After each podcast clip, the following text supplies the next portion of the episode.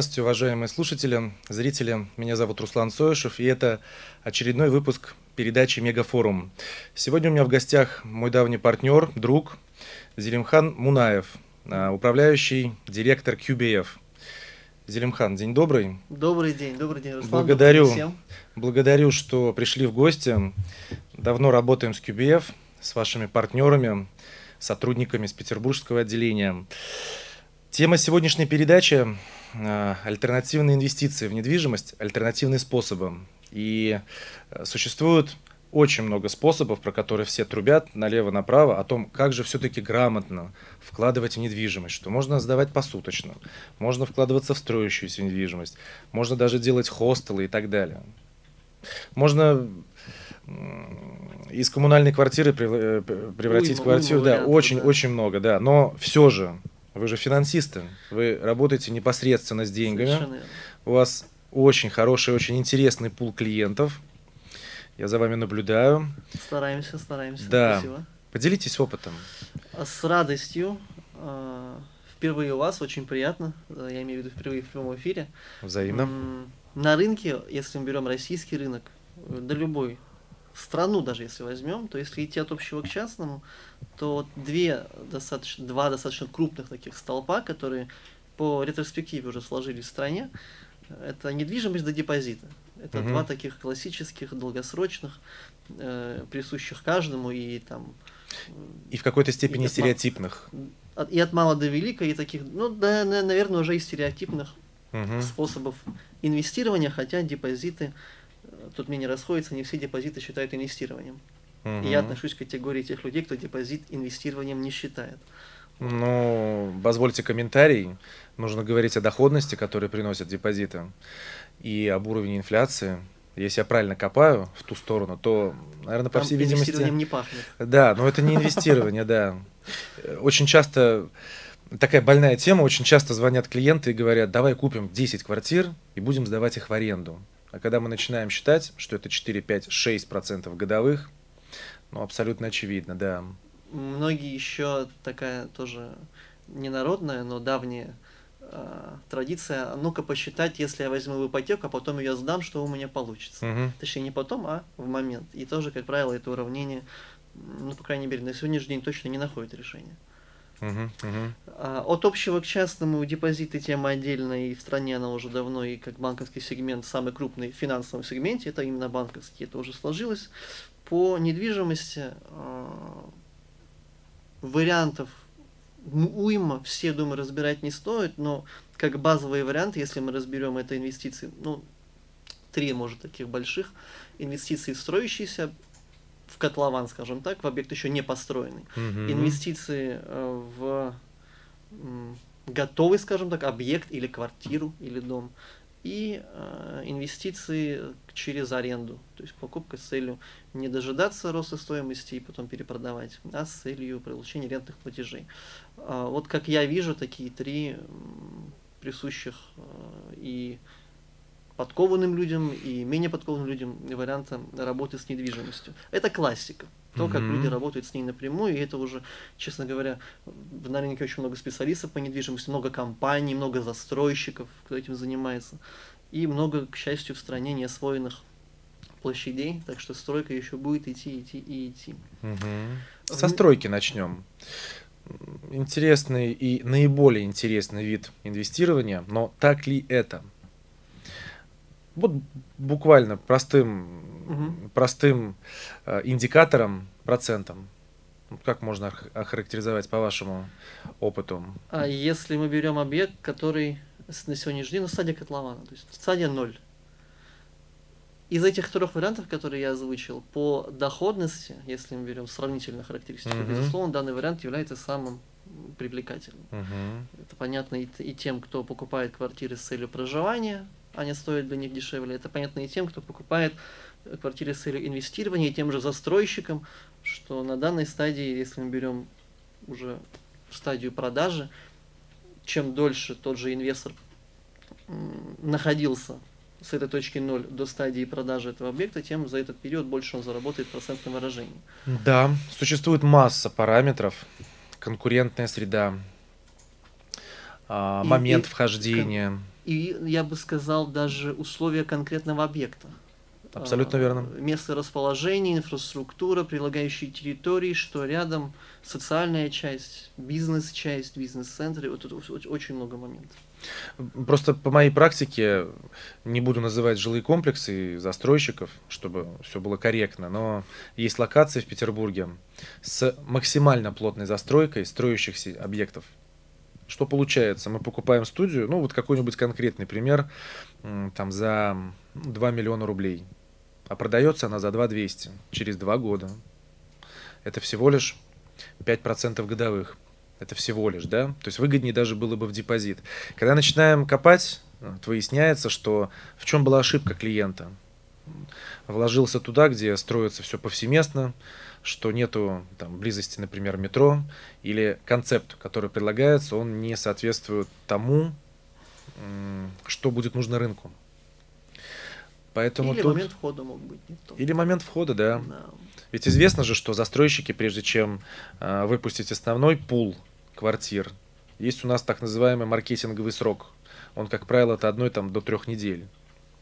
Запускается, тестируется, оценивается спрос. Если спрос хороший, э, на уровне, то, конечно, цены подрастают.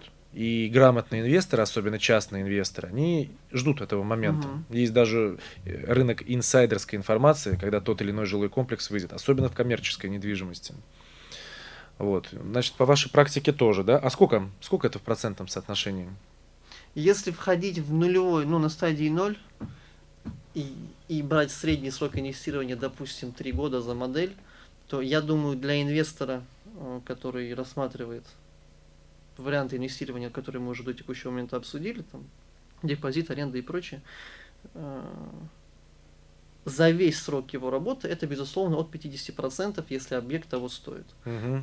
Я имею в виду, у него есть э, сто, стоит, я имею в виду его конкурентные преимущества. Uh-huh. Это от 50%, срок 3 года.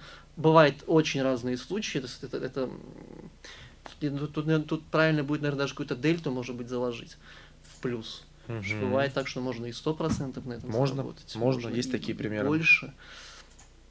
Среднюю температуру мерить э, по так, если брать там эконом, комфорт, комфорт, комфорт плюс бизнес, вот так не надо, я думаю, нам обобщать на все категории. Но взять интервал от 50 до 100, думаю, будет как среднее показательно. Угу. Простым языком, да? Инвесторы ищут ну, опять же, по практике, по коммерческой недвижимости, вот покупаем какое-нибудь здание за сколько-то там сот миллионов рублей с управляющей компанией, со всей инфраструктурой. И инвесторы сейчас, в данный момент времени, ищут окупаемость хотя бы 6-7 лет. 8 лет уже неинтересно. Вот такой вот избалованный покупатель. А если перевести это на наш язык, то эти 100% за 3 года это примерно окупаемость ну, это да, это очень хорошая окупаемость. Это вот если в сравнительной характеристике. Да. Но риски. Риски. Риски. Есть, есть. Мы же с вами берем стадию 0. Конечно. А стадия 0, она, она может с этого нуля не пойти дальше. И... Примеры. Примеры? Примеры. Ну, пускай будут они обезличены, но яркие примеры. Положительные, отрицательные. Локации, города. Насколько провокационно. мне... Ну, провокационные, да, конечно. Давайте обезличенно. Безусловно, обезличенно. Мы, мы понимаем, что давайте возьмем а, обезличенность через... А, охарактеризуем данный вопрос через мотивы. Угу. Первым мотивом а, является мотив а, застройщика или девелопера. Мотив явно не связан с а, изначальной целью достраивать объект до конца. Мотив явно связан с быстрой... Пирамидальные я бы назвал системы. это, есть, есть такой глагол «срубить». Uh-huh, вот, uh-huh. Срубить да побыстрее, и, в общем-то, лес рубят, щепки летят, и, наверное, вот, с, вот этот мотив, к сожалению, э, я не могу измерить, и не знаю статистики как в долевом соотношении по, по стране или там по годам, но мы с вами знаем, общаясь и с людьми, и с теми же людьми в бизнесе, и с теми же застройщиками, что это очень частая вещь. Прокомментируем. А, часто вижу дольщиков с транспарантами, к сожалению, к большому сожалению. Я когда общаюсь с людьми, которые тоже приходят э, за помощью, продать ну, какой-то объект. Я спрашиваю, а почему же вы купили? Ведь весь интернет же трубит о том, что этот застройщик проходит процедуру наблюдения, банкротства, или уже все и так понятно, что ну, есть примеры явные в Москве, в Петербурге. А люди отвечают вот что. Они говорят, это причем не только на жилую недвижимость, это еще и на коммерческую, на нежилой фонд. Что интересно. Особенность, да? И везде ответ один и тот же. Ну там же дом уже построен в первую очередь. Ведь это же понятно, что он уже под крышей.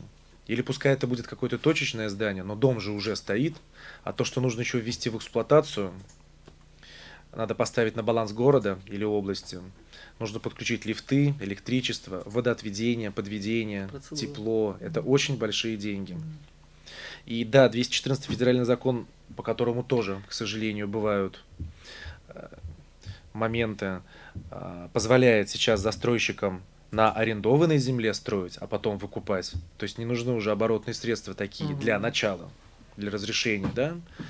Мы не берем сейчас историю ЖСК. Но вот такая вот... Вот с чем это связано? Это вот русский, аво, русский с чем, авось? С чем это связано а, со стороны инвестора или с чем это связано со стороны застройщика? Назовем это так.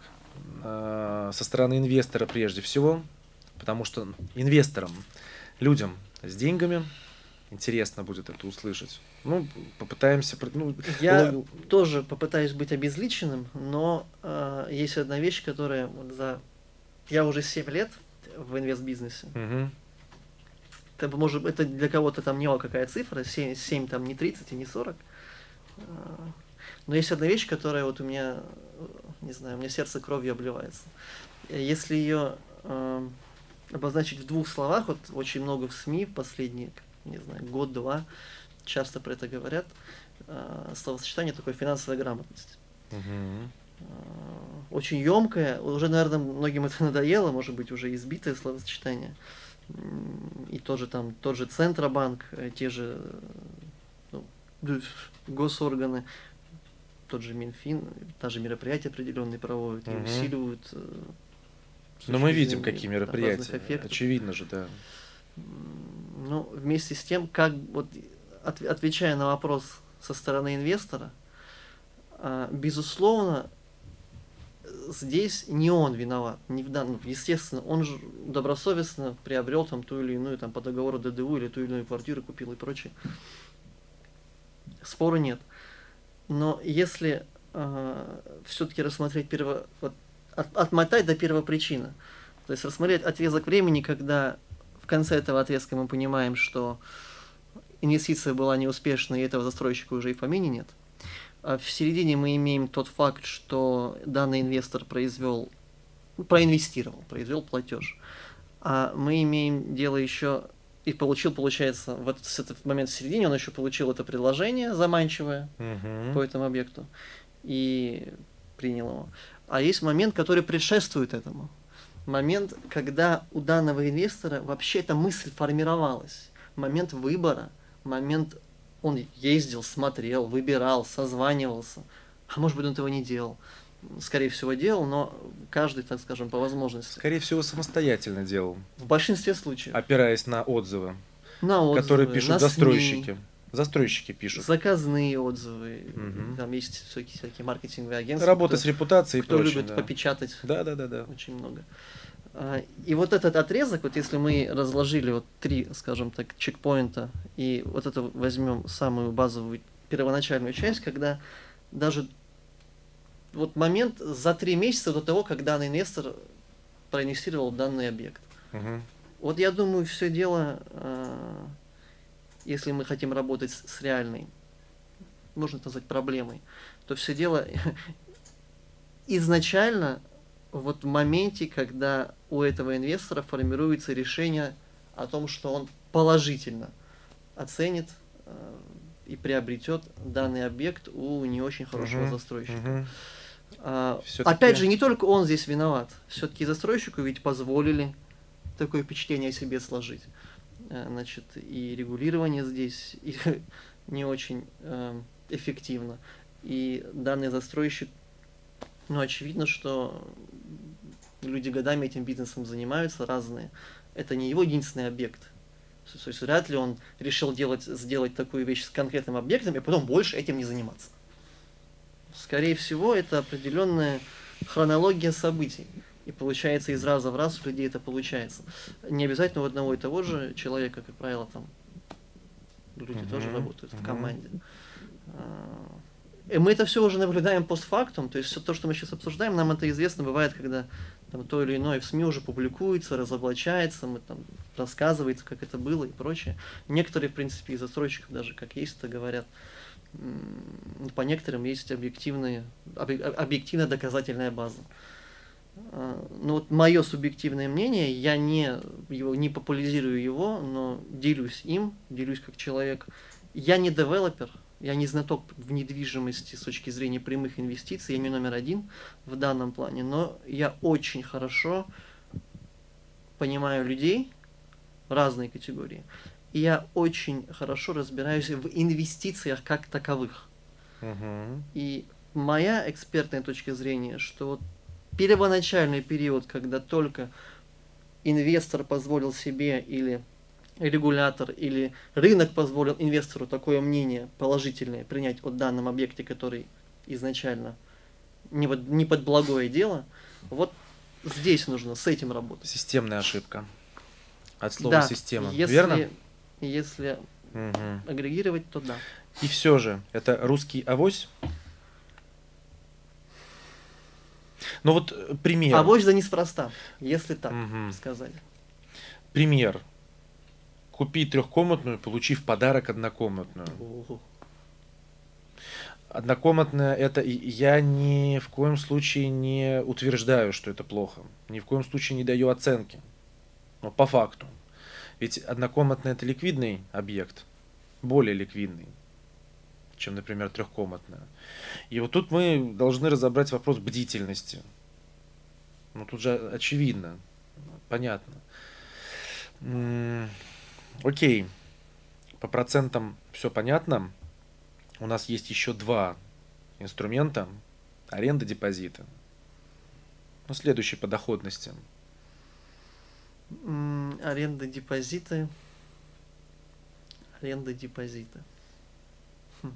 Они, они рядом где-то летают на самом деле. Mm-hmm. Если мы берем фактическую ситуацию, как бы многие, особенно те, кто этим занимаются, себя не убеждали в том, что аренда значимо лучше, там, опережает.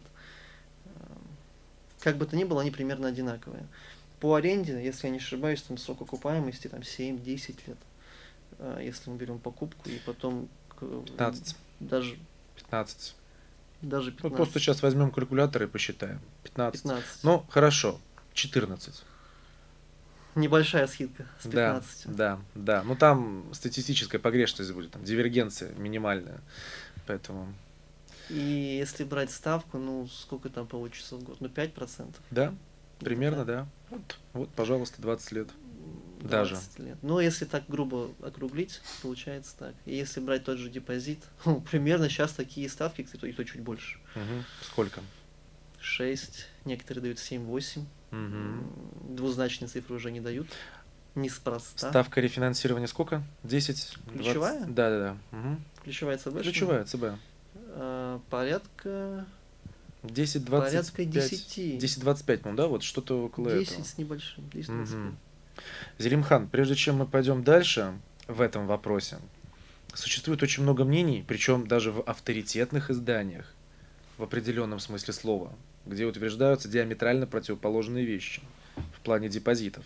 Кто-то утверждает то, что страховая сумма распространяется только на физическое лицо, mm-hmm. на субъект права, и неважно, открыл ты 10, 20 депозитов или один, то будет в случае банкротства или в случае, если будет отозвана лицензия, то из вси- всего этого пула ты получишь только сумму. Только миллион четыреста. Угу. Либо, Слышал об этом. Либо угу. мы открываем в 20 банках депозит на миллион четыреста.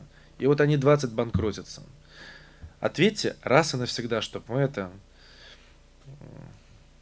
этот Чтобы вопрос. Все, все поняли и не сомневались. Да, да, и да. Не было сомнений. Да. А я сужу по фактам. А, факт, исходя из и личного, и угу. моего общения, и общения наших специалистов, да и общение в рынке, не только с клиентами, имею в виду, но и общение внутри рынка. Открыть в 20 банках Мгм. это вполне реальная вещь. И это вполне рабочая вещь. И многие так делают.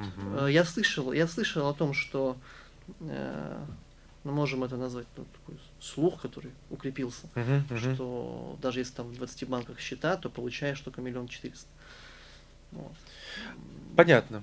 Но вместе с тем мгм. можно, и люди так делают, открывают счета в двух, трех, пяти, в двадцати, кто не ленится, и получают. Сравнивая депозиты, а есть же ежемесячная капитализация в любом случае.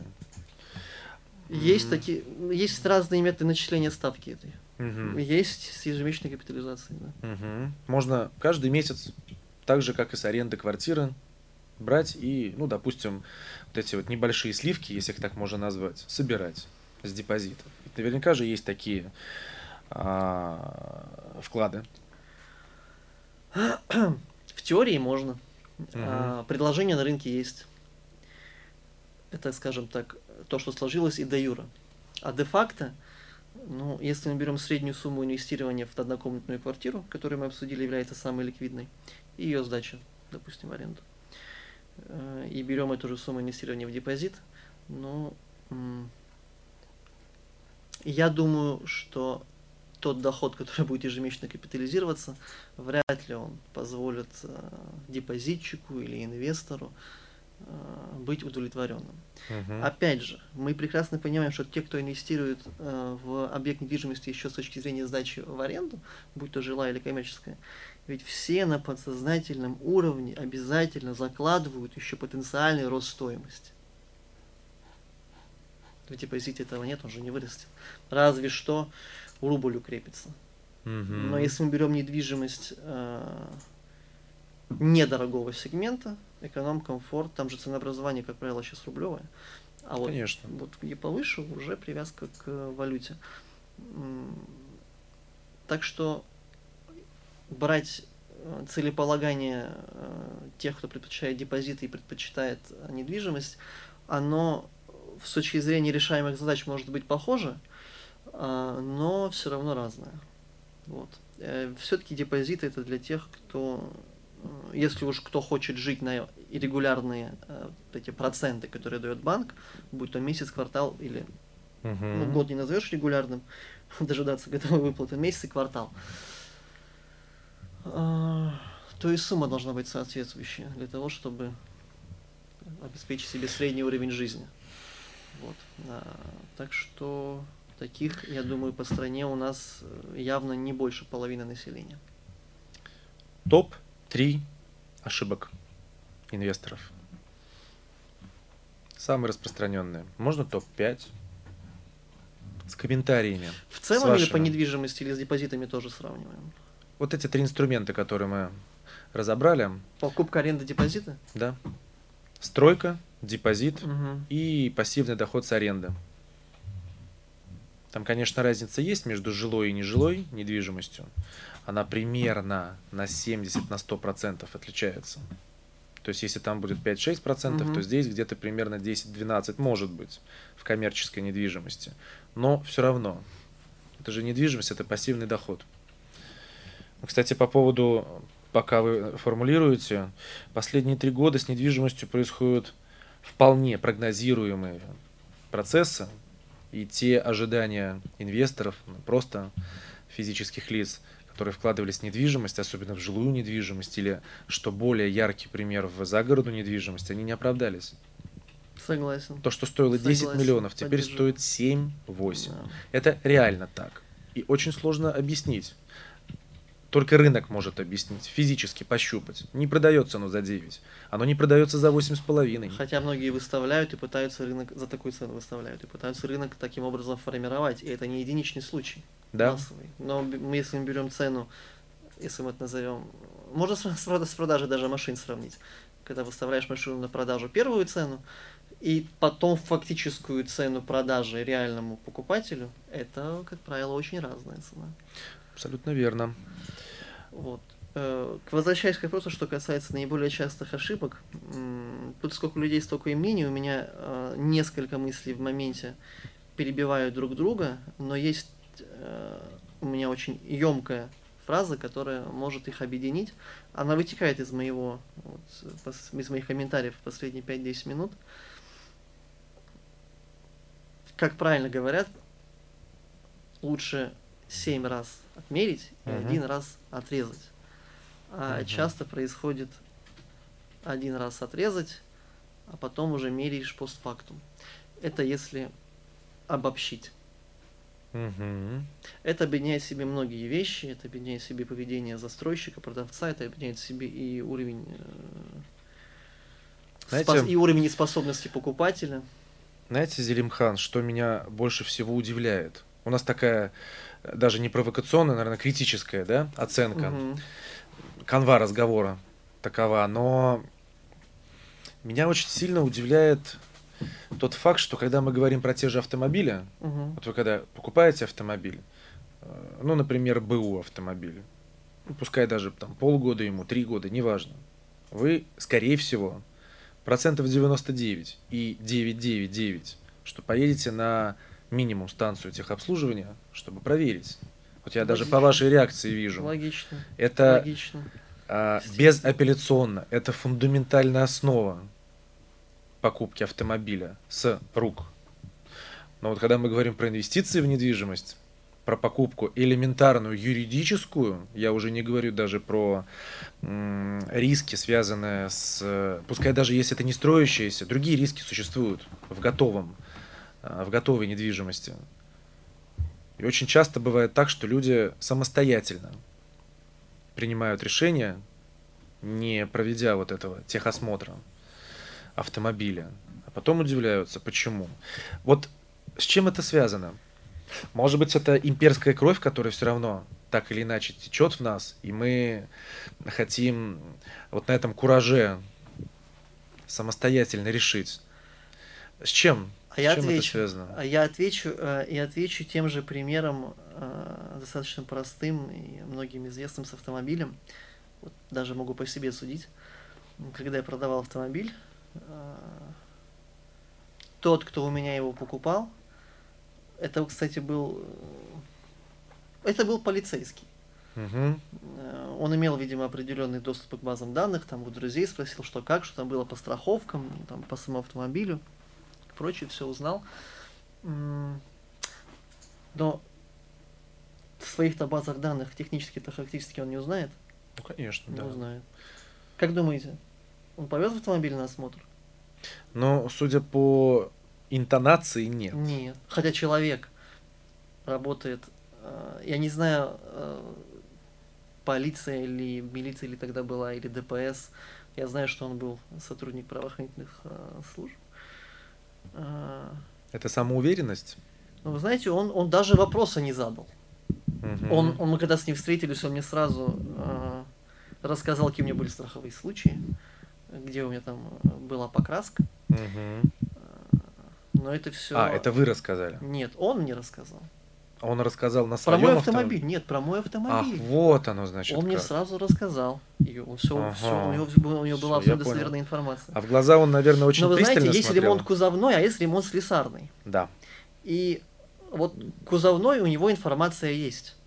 У меня не было, к счастью, слесарного ремонта но э, ему-то откуда знать?